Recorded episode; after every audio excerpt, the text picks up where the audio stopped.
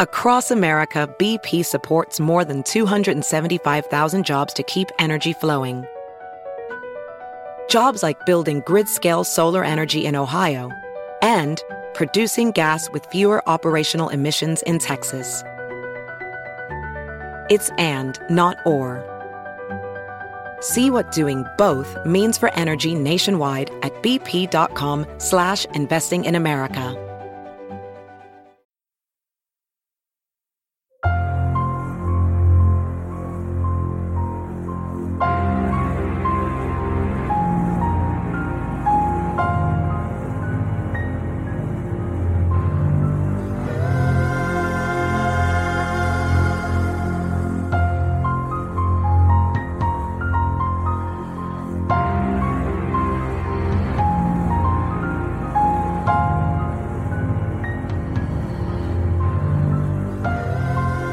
Hello, and welcome to season 8, episode 8 of Seeing Red, a true crime podcast. I'm your host, Bethan, and this week it is just me again. Mark's on his holidays, he's having a lovely time, his photos look wonderful, and I'm not in the least bit jealous. Okay, no, I really am. But I also am very happy for him that he's having a nice holiday. He's had a lot going on the last few months, few weeks, few months, and so I'm hoping that this is a good way for him to de stress and relax. So I'm sorry, guys. It is just me once again. Hopefully, um, you don't hate it too much, and it'll be back with the both of us next week. This week, we have a case which is like something out of a film, and in fact, when I began researching it in more detail, I discovered there is indeed a film that was made about this case. So it's called Conviction and it stars people like Hilary Swank, Sam Rockwell, Minnie Driver, and Peter Gallagher, amongst others. I haven't had a chance to watch it, but if you do, please let me know how it is because I'd love to know. And on a similar note, a lovely listener posted in our Facebook group recently about the new film Till, which is due out soon. This is going to retell the story of Emmett Till. His case was one we covered back in season four in episode six. Emmett was a young black boy accused of being verbally abusive or inappropriate, something that offended a white woman in Mississippi in 1955, and he was lynched for this crime in inverted commas because he hadn't done anything. I mean, to be honest, it still, in my opinion, would not be a crime. However, um, he even didn't do it. So it's a horrific case. It really is a horrific case. The woman even recently admitted to lying, yet nothing has happened to her. So, whilst a 14 year old boy lost his life and the chance to grow up, nothing happened to her. It's really sad, and that film is going to be a hard watch, I am sure. Before we get on with this week, this week's case, we would like to thank our newest Patreon supporters. And I'm saying we, even though Mark's not here with me, because he absolutely is incredibly grateful to any of you who decide to support us on Patreon as well as me. So, a huge thank you to Ella, Jen, Michael, Chelsea, Leslie, and I'm really sorry if I say this wrong, but it's Ailey. I really hope that I've said your name correctly. Ailey Mack. Thank you so much to all of you supporting us over on Patreon. And if you'd like to join us over there, have a look at patreon.com forward slash seeing red podcast. We talk about it a lot. You know what it is. If you want to join, have a little look. This week, we're going to be focusing on Betty Anne and Kenny Waters, two of nine, yes, nine siblings growing up in the 50s and 60s in Ayer, Massachusetts.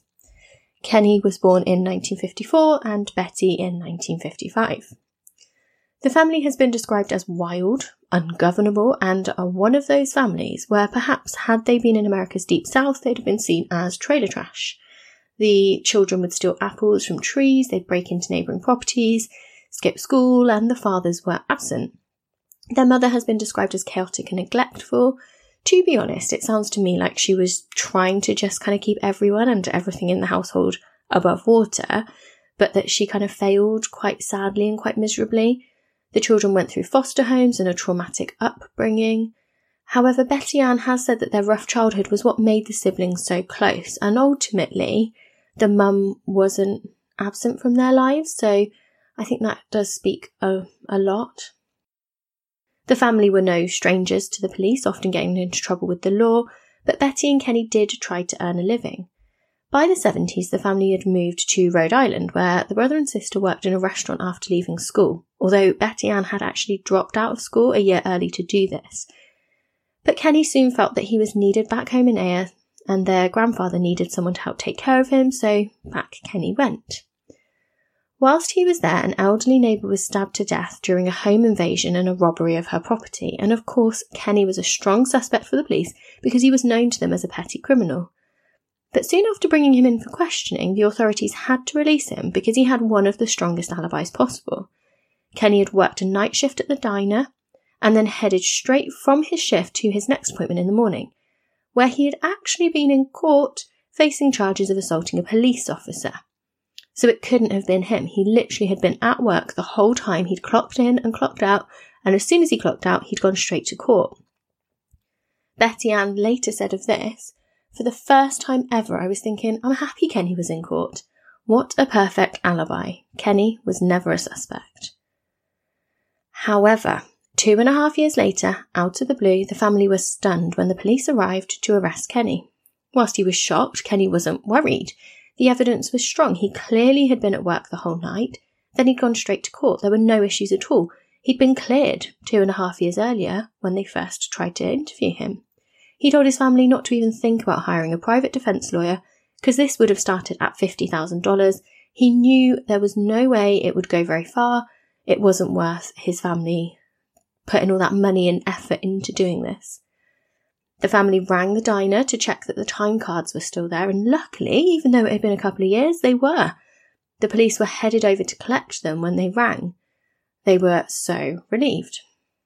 But the family didn't realise that on the investigating team, there was a secretary to the police chief, a woman who had a lack of training but was quite often given a role investigating crimes. Nancy Taylor was convinced of Kenny's guilt and was driven by the need to solve this murder of this old woman. The trial went ahead, and there were then worse shocks in store for Kenny. Obviously, not an innocent man in regards to a lot of things, absolutely a criminal in his past, but for this crime, totally 100% innocent, yet he had to sit there in court and listen as not just one, but two ex girlfriends lied and said that he was responsible. Brenda Marsh had been living with Kenny at the time of the murder, and she was the mother of his only child. She told the court that Kenny had not gone to work that night, had not gone to court in the morning, had been out all night, returned home with scratches and blood on him, and then when he'd come home, he'd been drunk. She then went on to say that when the couple broke up, they had a drunken row during which Kenny had confessed to her about the murder. Rosanna Perry took to the stand, telling the court how Kenny had also confessed to being the murderer to her when they had been a couple too. Can you even imagine sitting there listening to this, knowing it's totally false, and unable to do anything about it? It's just terrifying. The jury found Kenny guilty, and he was sentenced to life in prison without parole. It was 1983 and he was just 29 years old. Shortly after the conviction, Rosanna began calling Kenny's mum drunkenly at 2 a.m., sobbing and saying how she lied and how she was really sorry. Betty Ann actually recorded this, feeling it would be really important evidence. Roseanne agreed to recant her testimony and an appeal was launched with a signed 35 page affidavit from Rosanna stating that she had not told the truth. Surely this was all that the Waters family needed. But no, scared of being put in jail for perjury, Rosanna said then that the affidavit was a lie and the Waters family had forced her to sign it and the recording wasn't believed. The appeal failed. Kenny, who had been so sure that the courts would be on the side of innocence, finally felt this kind of gravity of the situation and he really began to lose hope and faith. He even told Betty Anne from prison, Betty Anne, I cannot live the rest of my life in prison. I just can't do it. He even attempted suicide. The brother and sister made a pact. He would not try to take his own life again if she did something in return. And before we get to what that pact was, we are going to hear from this week's show sponsor, which is BetterHelp. Across America, BP supports more than 275,000 jobs to keep energy flowing.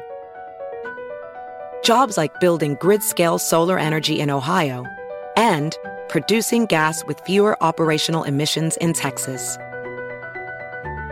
It's and, not or.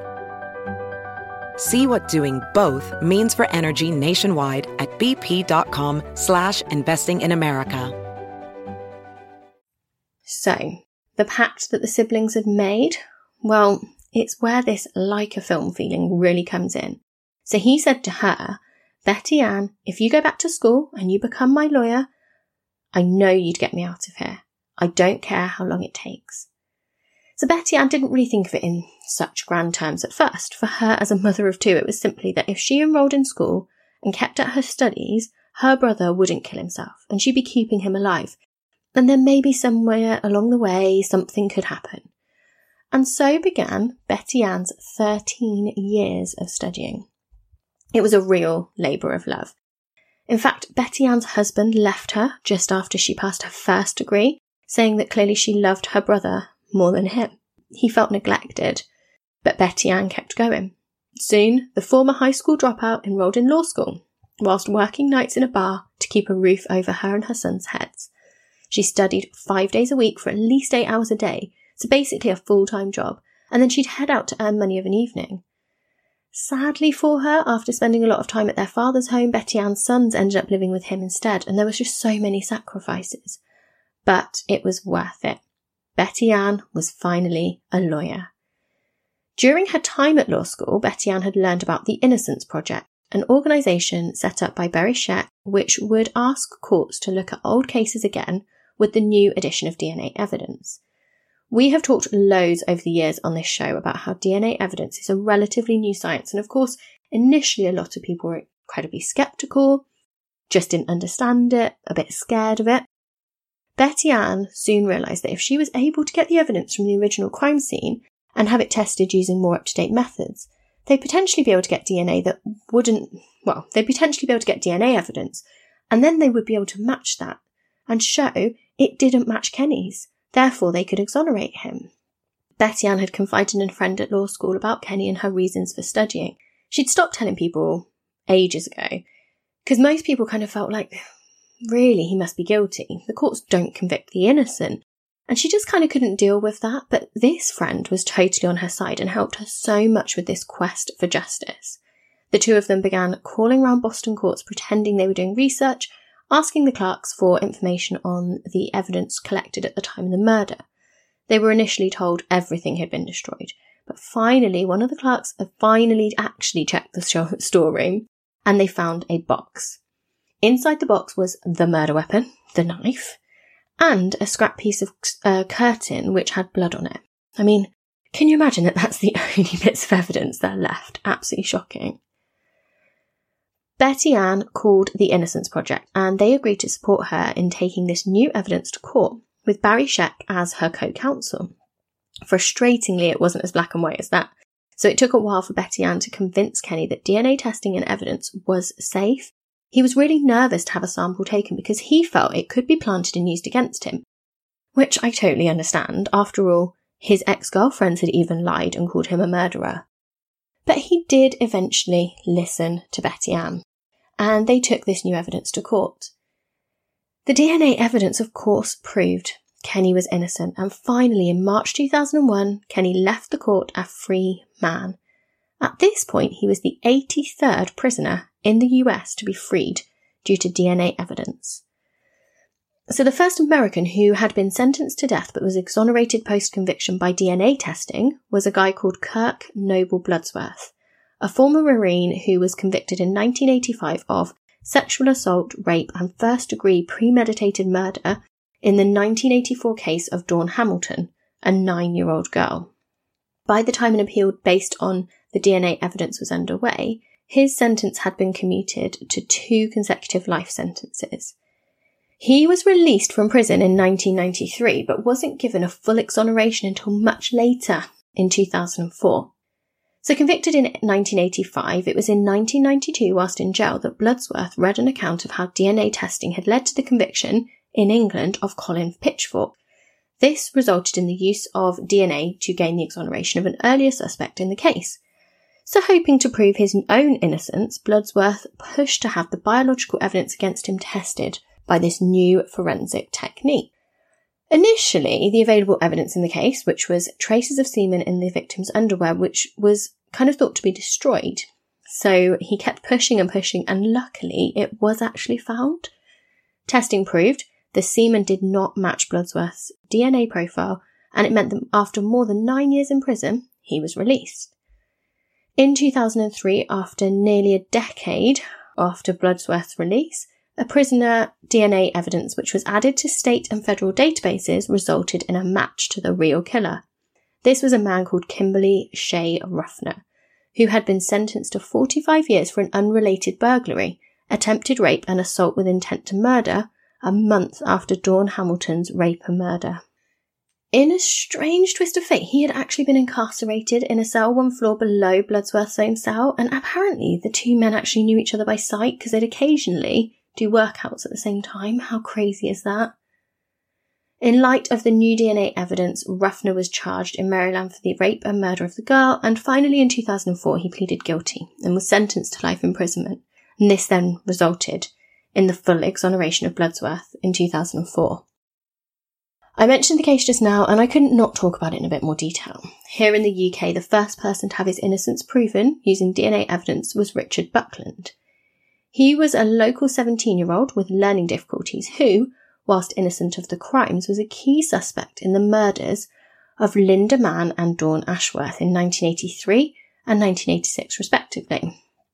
On the 21st of November 1983, 15 year old Linda Mann took a shortcut on her way home from babysitting instead of taking her normal route. When she didn't return home, her parents and neighbours spent the night searching for her, but they found her and she was dead. She'd been raped and strangled on a deserted footpath and using the testing techniques available at the time, police linked a semen sample taken from her body to a person with t- type A blood and an enzyme profile that matched only 10% of males. On the 31st of July 1986, a second 15 year old girl, Dawn Ashworth, she left her home to visit a friend's house. Her parents expected her to return at 9:30 p.m., and when she didn't come home as expected, the police were alerted and they began searching for her. Two days later, she was found. She'd been beaten, raped, and strangled. And not only was the modus operandi the same, but the semen samples revealed the same blood type for Dawn's attacker as Lynn's. Now, whilst Richard Buckland was innocent of both crimes, he revealed knowledge of Dawn's body and admitted to her murder during questioning, although he denied Lynn's murder. Luckily for him, a genetics researcher at the University of Leicester developed DNA profiling and using this technique compared semen samples from both murder victims against a blood sample from Buckland. And this conclusively proved that both girls were killed by the same man, not by Buckland. So Buckland became the first person to have his innocence established by DNA fingerprinting. The real murderer was Colin Pitchfork, and he is the first person convicted of rape and murder using DNA profiling. I think we need to look at that case in so much more detail one day. It is an absolutely fascinating one, and he's a horrific, horrific person. But until then, I will point you in the direction of the True Crime Enthusiast podcast for Paul's episode about this very evil man.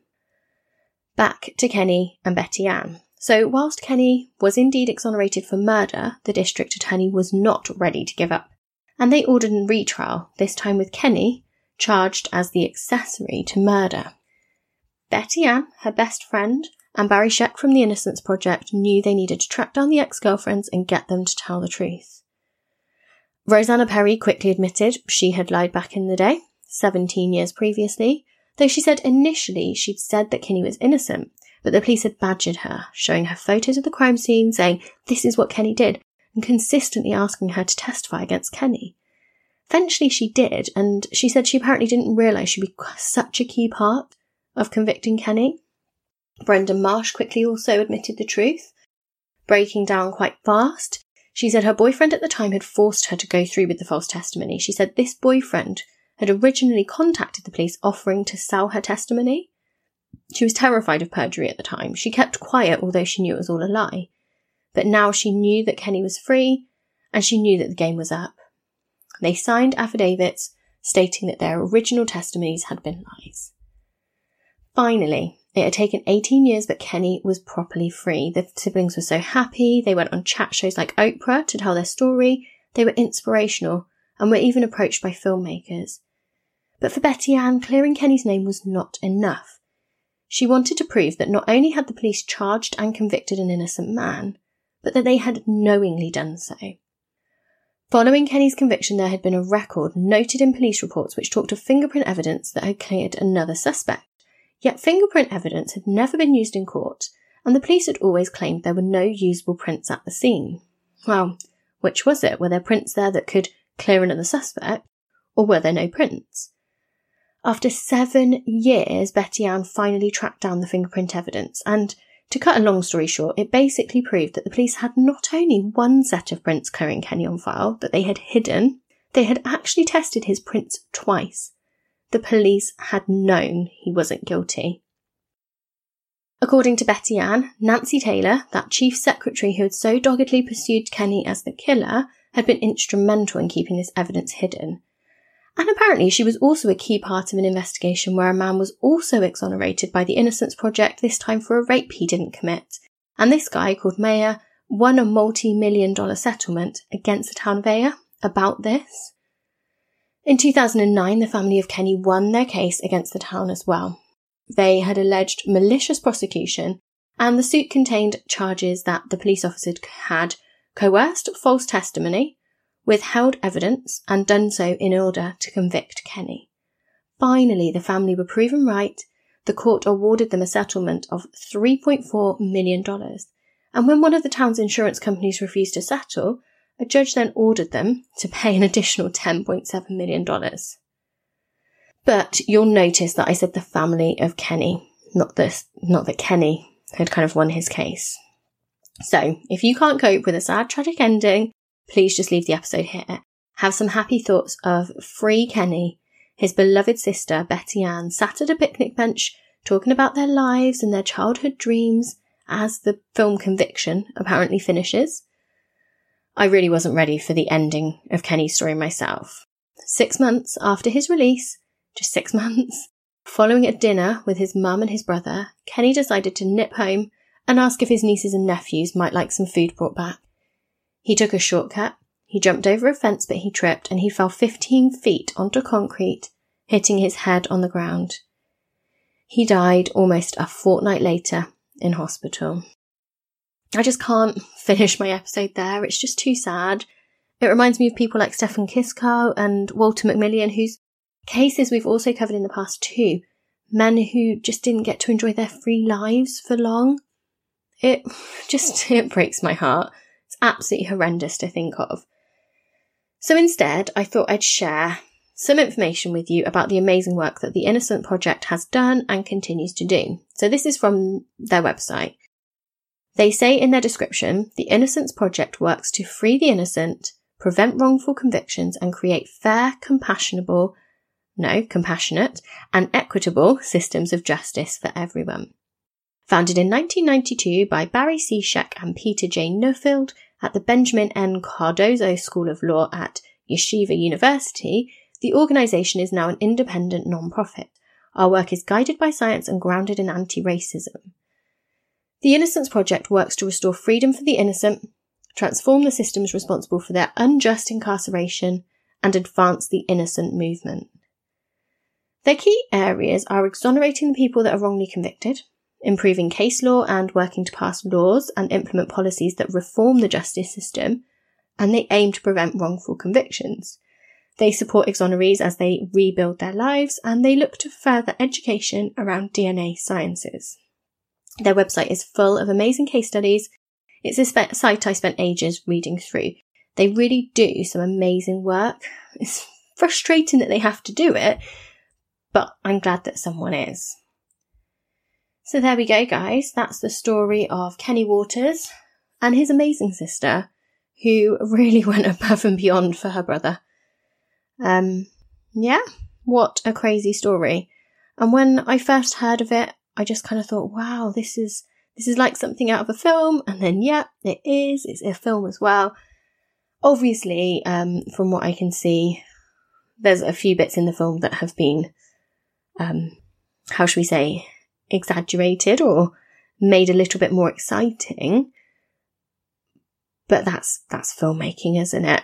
it sounds like Betty Anne really worked quite closely with the filmmakers. So that's really good as well. So there we go. Thank you for listening, guys.